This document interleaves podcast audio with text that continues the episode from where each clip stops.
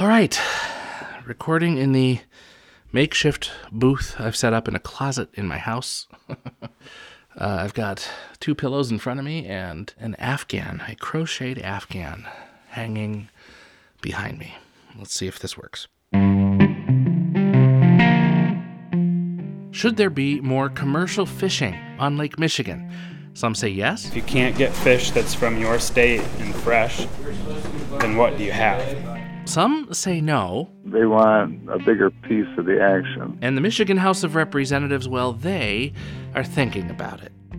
That's this week on the Up North Lowdown from Interlochen Public Radio. I'm Ed Ronco. We will wade into the tension between commercial and recreational fishers in Michigan this week. But first, a big move on climate change. Michigan now has a new goal written into law all of the state's electricity should come from renewable resources by 2040. Governor Gretchen Whitmer signed the landmark bill in Detroit, declaring herself a climate optimist. Pessimism is pointless. Let's believe. Let's fight for future generations. Let's get it done. And now, let's finish making it the law of Michigan. The new law also makes it harder for local governments to refuse wind and solar farms. Whitmer framed that as giving landowners more control. If they want to build a wind or solar project, she says, they should have the freedom to do so without local governments stopping them. The bill's passed without any Republican support. Senate Minority Leader Aric Nesbitt called the measures, quote, far left, unworkable energy mandates that he says will increase energy costs. Now, the laws Whitmer signed this week are meant to be part of Michigan's approach to addressing climate change, at least from a policy standpoint. But lots of people are working to address it on the ground level. IPR's climate solutions reporter Izzy Ross spoke with Yelena Lioubimtseva, who is a Grand Valley State University professor, and she helped produce a documentary. It's called Climate Sisu. That's a Finnish word, sisu, that describes the concept of resilience. And the documentary focuses on that and on Michiganders working to find solutions to climate change as a parent and as an educator, I really increasingly worry about the way how we speak about climate change to younger people. I think that generation of our children and generation of our students is really disproportionately affected by this burden of climate anxiety. You know, there's this very strong feeling that our generation has dumped climate change on them and they need to figure out what to do. And this is absolutely unfair. It's a dialogue, essentially. What are we going to do about climate change? You know, we're almost like on the scavenger hunt led by these young people. You know, we are going north we're exploring, we are looking for solutions, we're open, we want to learn from the community about what is already done. And we don't want to fall in this doom and gloom, and we don't want to fall in the despair, which is unfortunately really becoming the prevailing theme when we speak about climate change. So we really wanted to step back and say, hey, you know, like, wait a minute, there are so many solutions were there any ones that you were surprised by or that you really thought wow this is an amazing idea moving forward I don't think it is appropriate to speak about one particular solution as a silver bullet because obviously there is no silver bullet for climate change. It's a combination of various place based solutions. We need a combination of them all. It gives me hope that more voices are coming to the conversation. So we would really like to connect northern Michigan to the rest of the state. And it's it's been cool to see how many different grape varietals are able to grow up here. Seeing the earth as more than a resource, it's the source. Everything that I know about learning is that the more experiential, the more place based, the more connected it is to what people care about, the more it's going to last. What we also wanted the audience to think about Michigan has amazing opportunities. It also has a huge responsibility to the rest of the world and to the rest of the nation. At this point, Michigan probably to some extent even benefiting from climate change. We do have responsibility to mitigate it, even though we are not experiencing those drastic negative impacts of climate change like California, like Florida, you know, like Bangladesh, like Congo, and so on. As a local journalist, I often come up against the question of the importance of local or individual efforts. I was thinking about this when you when you mentioned that there's no silver bullet. What did you find working on this project? I think that regardless where we live, there is no question like number one priority is just going away from fossil fuels as soon as possible. There is absolutely no questions about it. But I think with all the best case scenarios for climate change mitigation, we still need work on climate change adaptation. Those are decisions that need to happen on all levels. Uh, so I think individual action is important, but it cannot be successful without support of national policies, state policies, uh, local policies. One of the final messages of the documentary is that hearing about other people's efforts on climate change can help make working in climate action feel less lonely. Is is that the case for you? Um, and what has the feedback been from other people? Well, absolutely. I think that this is the reason why I'm teaching rather than just doing research. I think we all feel much better when we are connected with other people who are working for the same goal. And um, I would emphasize the importance of collective action, both for the purpose of success of the action itself there is no question that when we work together, we achieve much better results. But I think it also has many psychological benefits, as uh, you know, our narrator Leah is showing at the end how you know the journey of climate activists is becoming much more inspiring and much happier when we work as a community. That's Grand Valley State University professor Yelena Lioubimtseva speaking with IPR's Izzy Ross.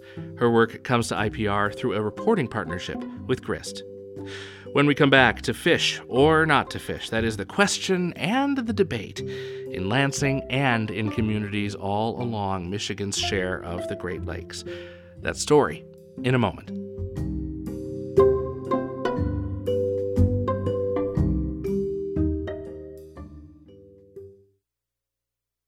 Getting bogged down by how much new music there is out there? There's a lot. Consider a daily dose of the All Songs Considered podcast.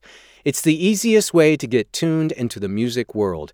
We spend hours combing through the new music universe, from emerging bands to time tested icons, to bring you your next favorite artist. To get up on your music know how, listen to All Songs Considered from NPR. Hi, it's Emily Kwong from NPR Shortwave Podcast. I'm one of thousands of NPR network voices coming to you from over 200 local newsrooms across the country.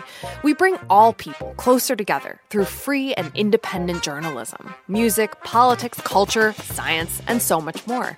The NPR network. What you hear changes everything. Learn more at npr.org/network.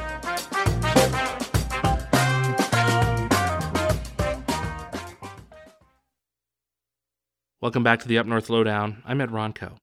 Lake trout and walleye could be up for grabs by state licensed commercial fishers in Michigan for the first time in decades. In recent years, those species have been reserved for recreational fishing, but a bill in Lansing could change that, and that has the attention of many people in our part of the mitten. Northern Michigan has close ties to both commercial and recreational fishing, and those two industries are often at odds including now.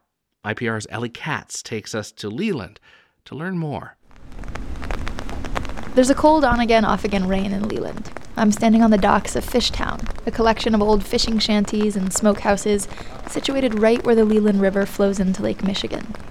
It's a sleepy day by Fishtown standards, but there are still tourists braving the fall weather, looking for fish in the river and wandering into the few shops that are still open for the season millions of people have visited here. We probably get between 300 and 400,000 people visit in the summertime. And they come here and they have a great experience. Amanda Holmes is the executive director of Fishtown Preservation Society. Most of them are not thinking about it as a commercial fishing village. But it was once. At its peak in the early 20th century, hundreds of commercial fishers operated out of Fishtown, harvesting pretty much any species the lake had to offer. The old shanties and docks, and even a few old gas tanks from that era, are still standing today. A lot of it's exactly the same, but what you don't have is all of the boats. There are only two state licensed commercial fishing vessels in Fishtown these days, both run by the Preservation Society that Holmes oversees. Only one of those boats can harvest whitefish, pretty much the only species left to harvest commercially in Lake Michigan. But even they are in decline, largely because of invasive species. So Holmes wants this new bill, House Bill 5108, to pass, or at least something similar. She says it would throw a lifeline to Michigan's commercial fishing industry and preserve an important part of the state's fishing heritage. They want a bigger piece of the action. Denny Grinold does not want the bill to pass. He's among many who think it could spell disaster for recreational fishing, a multi billion dollar industry in Michigan. Grinold is a charter boat captain out of Grand Haven, and he's chair of the Lake Michigan Citizens Fishery Advisory Committee. They advise state regulators on how to manage fish in the lake. He's worried about part of the bill that would make 25% of lake trout, walleye, and perch eligible for commercial catch. If that's going to happen, it's just going to be that less fish for sport fishermen to catch. Grinold says recreational fishing isn't what it used to be, and that more strain on the fishery would just make it even harder. But commercial fishers say the same thing. Amanda Holmes with Fishtown Preservation Society says their boat wasn't even able to catch its total quota of whitefish this season, Oftentimes, when they put out nets for whitefish, they end up catching more trout, which they're legally required to throw back. But commercial fishers in other Great Lakes states can harvest lake trout. Hello. How's it going? Mike Berta co owns Carlson's in Leland, a fish processor and retailer that sells smoked whitefish, fish jerky, and fish sausage. He says people come to Carlson's to buy and eat local fish. And I'd say 95% of them don't even know that the ability to do that is at risk all the time. I don't think people know, for the most part, how small the commercial fishing industry is and how vulnerable it is because of that. Officials estimate there are only around 15 active state licensed commercial fishers in Michigan. And Berta says he worries that without regulatory change, there will come a point where he simply won't be able to buy fish caught in the state. If you can't get fish that's from your state and fresh, then what do you have? And, and we would lose uh, a lot of our business. Previous efforts to bring commercial and recreational fishers together to work on a solution haven't really been successful. And there are still some X factors, like what impact more commercial fishing in the Great Lakes might have on tribal fisheries, which are protected by treaty. Randy Claramunt is the fisheries chief for the Michigan Department of Natural Resources. He says he wants to find a way forward, but this time around, he sees a couple key problems with the bill. One is that 25% of total allowable catch for commercial fishers, and the other is that the bill makes a commercial fishing license a right instead of a privilege. It really doesn't give me, as a fisheries manager or a management agency, the ability to say there's a limited opportunity here, and then when it goes away, it goes away. In other words, he worries that even if, for example, the walleye population crashed one year, commercial fishers would still have a legal right to harvest 25% of it. Mike Berta, the fish processor, says he also hopes the two sides can come together soon, before it's too late for commercial fishers. I mean, look around. We're in this state that has so much water and so much resources and so much opportunity for recreation and local fresh protein and foods and it's a small war. Bill 5108, which is still in the House, is just the latest battle. That story from IPR's Ellie Katz. It was just about six years ago that Nick Loud and his brother Chris created the Boardman Review. It is a quarterly journal. It showcases Northern Michigan stories, and it is about to hit issue number 25. IPR's Dan Wanschura and arts and culture contributor Joe Beyer explored the origins of the Boardman Review and how the Loud brothers have created a growing community through their work. Tell us about the Loud brothers and, and how this project began back in 2017. Sure. Well, Chris Loud is the oldest. Uh, Nick is about five years younger. Um, they're only siblings who grew up downstate in Michigan, and they both went to Kenyon College in Ohio. So they have stout uh, Midwest bona fides, hmm. and uh, each of them started developing their own passions there. So Chris's specialty is sort of the written word. Uh, he was interested in writing and theater, and when Nick gets to college, he leans toward visual storytelling through film and photography, and they take those interests after they graduate and they start working in their fields. A couple years later, like so many others, they returned to Michigan, and by around 2016, they both settled in the Traverse City area. And it's around this time that the early ideas for the Boardman Review have been churning in Nick's head. So basically, I had like this like master document going for a, a, few years. I just kept adding articles or little quick thoughts that I had on stories and like different interesting people that we might want to feature. But and it was all in northern Michigan. Joe, it's funny. I remember seeing something about the Boardman Review back in 2017 and just being really struck with like curiosity about like what is this what's this going to be about and i chatted with chris a little bit uh, about it at the time but i had no idea sort of what would come of that initial release. I, I don't think they did either. And one of the unique things about the Boardman Review and the journal is that working together, Chris and Nick have amassed this huge network of people that they solicit for ideas. And many of those people have never shared a story before in any form. Um, but somehow, some way, the review becomes a platform where they write or read or share their passion with the community. And each issue then becomes a collage of these very personal narratives and expressions. But I think the real turning point, or the thing that now distinguishes the Boardman Review as something other than just a kind of magazine, is what happens when the brothers decide to start producing launch events that correspond with each issue. So these are live in person experiences where people gather, they hear the issue come to life, and then there's this network that's ever growing of people who attend. Yeah, I, I have to say, you, you got to get there early. If you don't get there early, you might be standing because these these events have so much energy around them, and uh, seems like a consistent community of, of followers who who make it a point to attend each release event. Right, and so suddenly there's this genuine and real community. You know, it's something that we we thought would be just a, a really great moment to like have these people who have you know either poured their heart out into a story or have went on this adventure to have a chance to actually talk about it in front of people and then talk about it hopefully more. And you're seeing people kind of like have these conversations and everyone's sort of in this mood to do that. And it's been really cool to see that take shape and Joe, it, it is impressive how many connections do happen at these events, and it only seems to be growing with you know the release of this uh, 25th edition now. Oh, absolutely, and and that connective energy is something I think that the brothers were really after. The journal was their way to become a part of the region and get to know it, and now it's sparking these real life connections, and I think it's had a, a genuine impact on the region. It's new, it's evolving, it's smart. That's IPR arts and culture commentator Joe Beyer talking with Dan Wanschura. Okay, what else should we tell you this week? Oh, I am so glad you asked. So, remember a few episodes ago when we heard how Michigan apple growers were just lousy with fruit this year?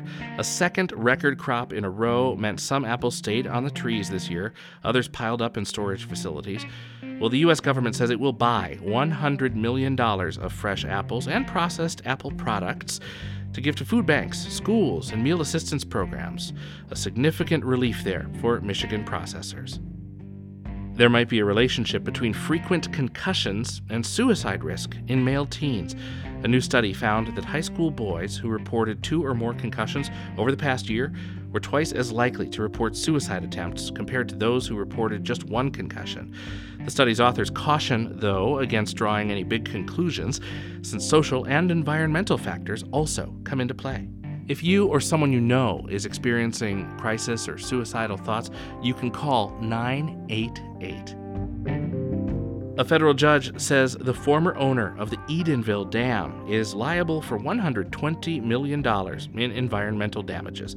The dam near Midland failed more than three years ago, and the flood that followed forced 10,000 people to evacuate from the area and damaged and destroyed thousands of homes. The judge agreed that the owner of the now bankrupt Boyce Hydro knew the dam was at risk of failure and did not repair or report it. That's it for the Up North Lowdown this week. We had contributions from Izzy Ross, Ellie Katz, Michael Livingston, Rick Pluta, Colin Jackson, Kate Wells at Michigan Radio, and Teresa Homsi at WCMU. We make this podcast at Interlochen Public Radio. Music is by Blue Dot Sessions. Our producer is Max Copeland. I'm Ed Ronco. Before we go, we want to tell you that our friends over at the Points North podcast have been making some particularly fun episodes lately, including their latest, which is about hunting for ghost towns in Michigan's Upper Peninsula. So, would you call this? I mean, I guess would you call Winona a ghost town, or what, what would you call it? Someone once called it an almost ghost town, and I feel like that's a pretty good descriptor of it. You know, it's not it's not what it was. 20 people can't compare to 1,200 people. Yeah. You know? So we leave you with a little taste of that this week and urge you to also subscribe to Points North at iprnews.org or wherever you get your podcasts. Finally, the trees began to clear, and we come upon the real ghost town of Winona. You can kind of see where some wow. of those stamp heads were set up. Oh my gosh, this is huge. Yeah. Got to be kidding me. you just would never know when you're driving down the road in Winona this is here. You wouldn't know when you're driving down the highway that Winona's here if not for the sign yeah. in a lot of well, cases. it's just completely overtaken. I yeah. mean, it's this massive structure and there's just I don't even understand how it was here at, at some Yeah. point. David and I looked down a hill at the ruined structure of the Winona Stamping Mill, a mill that crushed rocks from the nearby mines. We stand on concrete at the highest point of the mill. Then, about 50 feet down, is another concrete level, and then another. Concrete spires dot the landscape, what used to prop up machinery. Yeah, this truly does feel like um, like I stumbled on like I mean Machu Picchu or something. Exactly. You know, That's- like it's, it's, it's industrial Machu Picchu. Yeah. Yeah. I've heard of a few people actually use that term specifically to describe Yeah. the stamp mill and others like it in the woods. Thanks for listening and have a great week.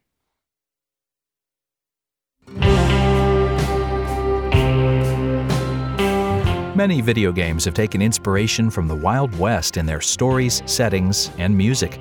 This week, we'll saddle up and explore video game soundtracks that evoke the Wild West from titles like Red Dead Redemption 2, Outlaws, West of Loathing, and more.